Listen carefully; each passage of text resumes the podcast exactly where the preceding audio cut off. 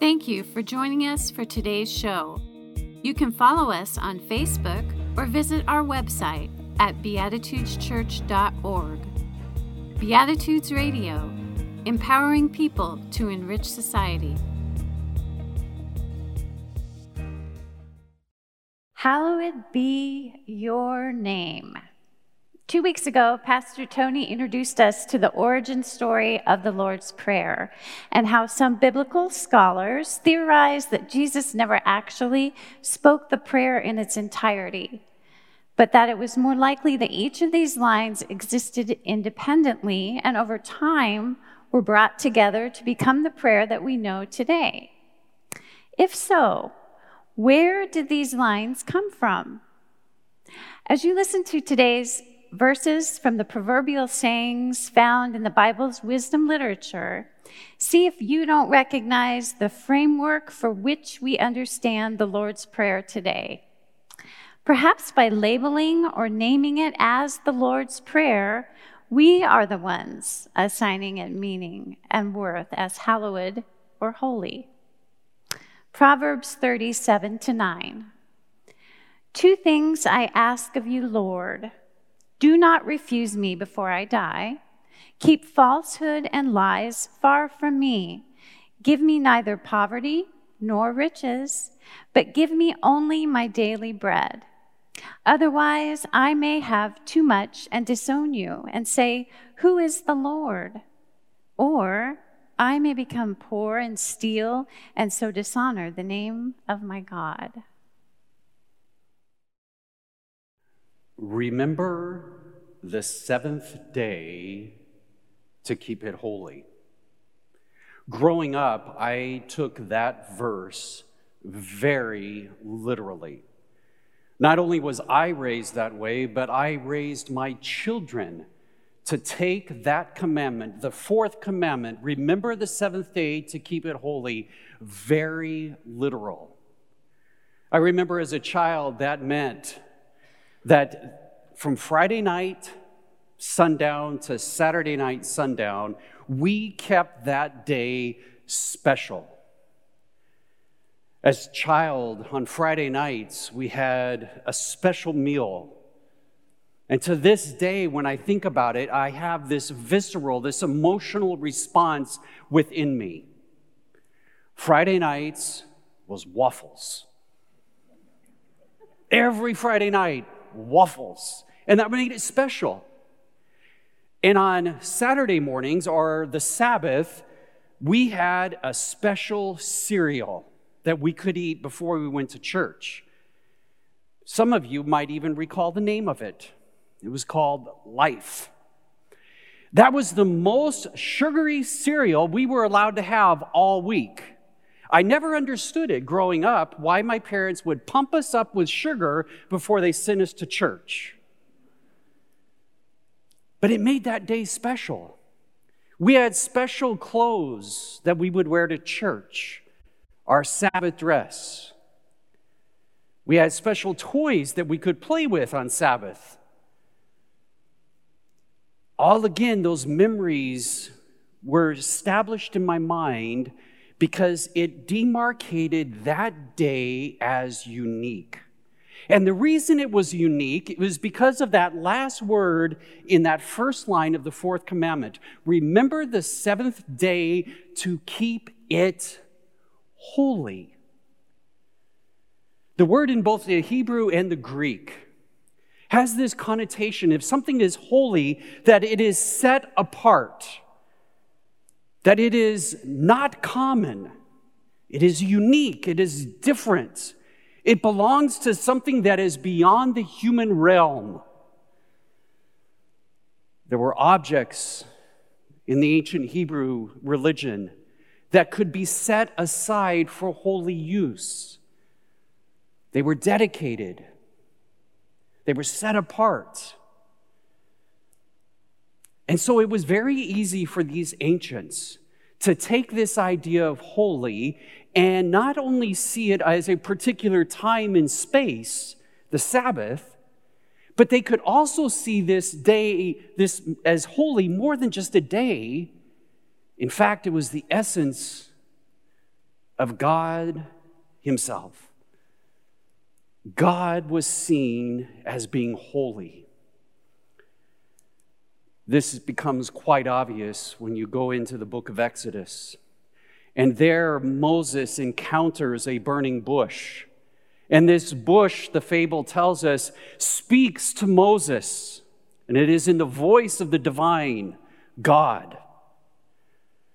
And the first thing it tells him is Moses, take off your sandals, for the ground that you are standing on is holy.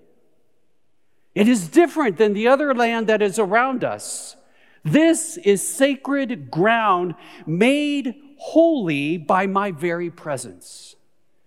So take off your shoes, Moses.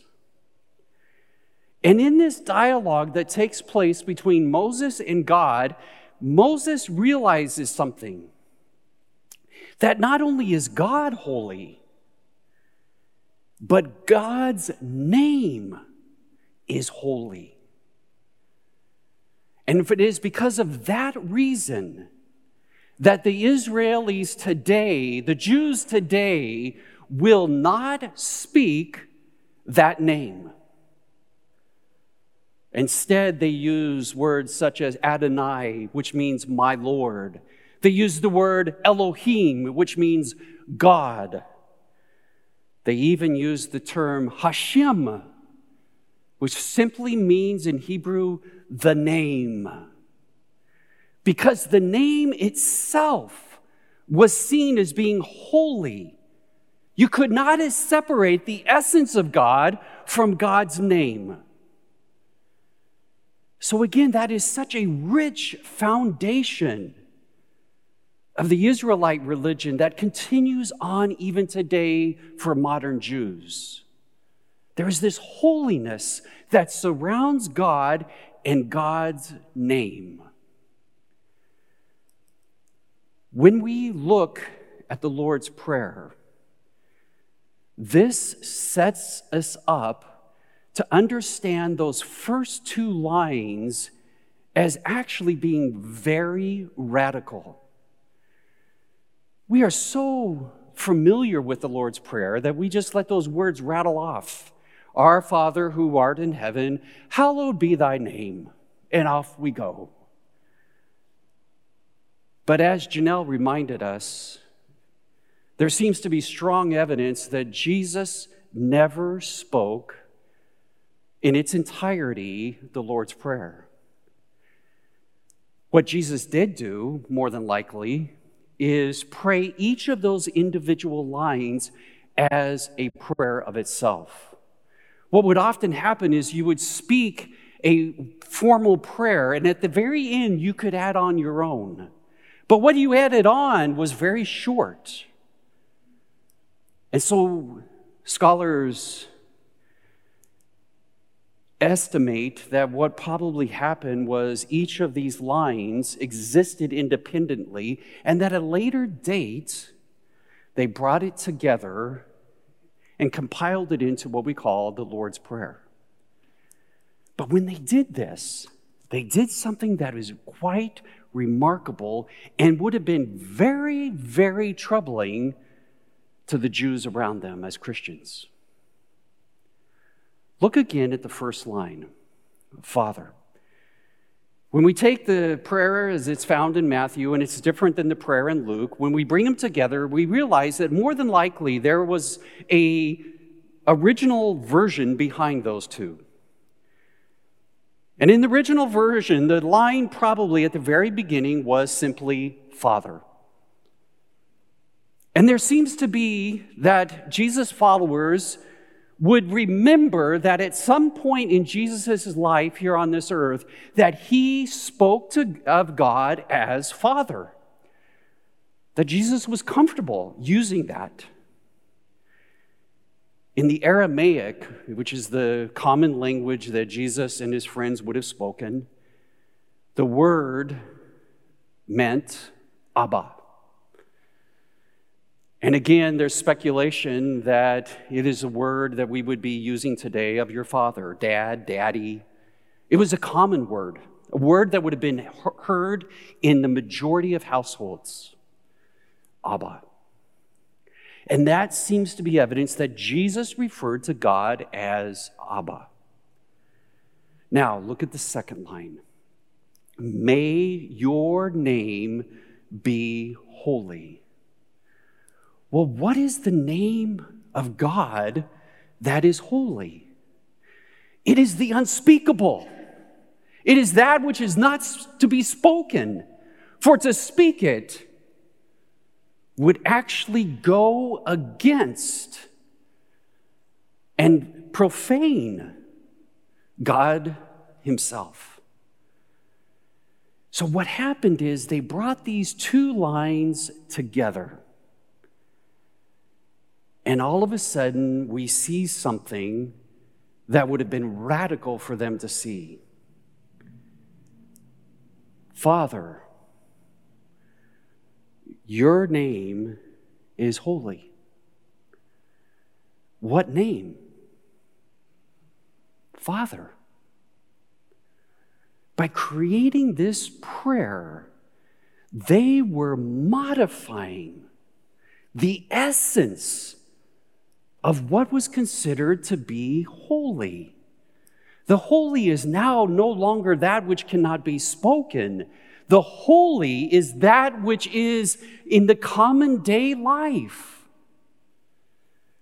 One individual, in capturing the essence of this, says the following This unexpected combination of these two lines surprised people into rethinking what was and was not holy.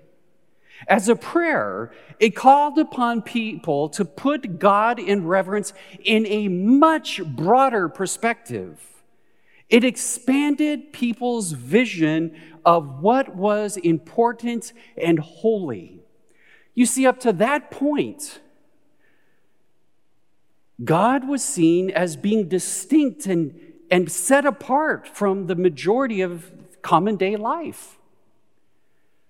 Where did God dwell? God had his own house. Originally, it was called the tabernacle. That where God dwells, it was a tent. Then they decided that God would no longer be this nomadic God that traveled from here to there, and instead, God would have a permanent home. And Solomon builds the first temple. And that is where God dwells. But God doesn't dwell just in a temple, He dwells in a special place in the temple. It's called the Most Holy. And only once a year, a priest was allowed to enter into that space. And it was considered to be so holy that they would tie a rope around the priest's ankle the priest would have bells at the bottom of their robe. And as long as those in the holy place could hear those bells, they knew everything was okay. But if for some reason the priest offended God and was struck down, they had, a way, had, to have, they had to have a way of getting him out. And that's where the rope came in. God was seen as being distinct from the majority of the world. And by praying this prayer, these early Christians took this idea of God as being distinct and different from us and just blew it out of the water. And now God was seen as being holy, yes, but holy in a larger sense rather than just being confined. Today, we still value sacred places. The Mormons have their temples, but they have the main temple in Utah. The other Christians, we have our places of worship, and we still use the name sanctuary to refer to them as a place where God dwells. And it is in these places, not only places of worship, but places that people find out in nature. People have set apart certain places in their home to be sacred spaces. It is in these places that people encounter something that is beyond themselves, something that pulls them beyond being just human. It allows for the mystery of life to be felt in a, in a deeper way. Even this space, when it was originally created, was designed to continually take our eyes upward. Look at the architect around you. Look at how everything points upward. All the walls, the lines are very, very straight, all pointing upward. The roof goes upward, the window goes upward, everything is to, to, to, draw our attention to the vertical, that which is beyond us.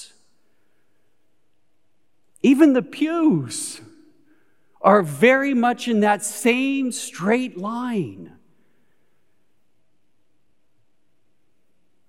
But here's the temptation the temptation is to forget the first two lines of the Lord's Prayer Father, may that name be holy.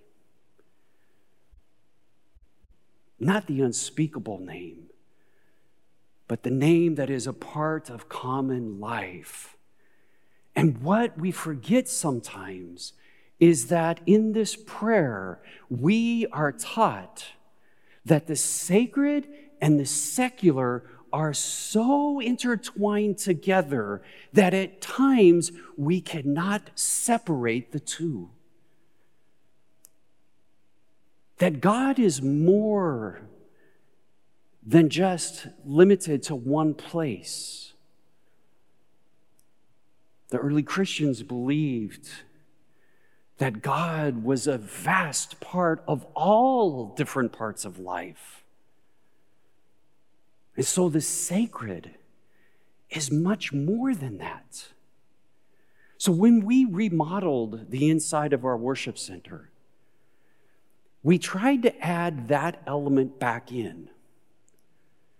We left the vertical.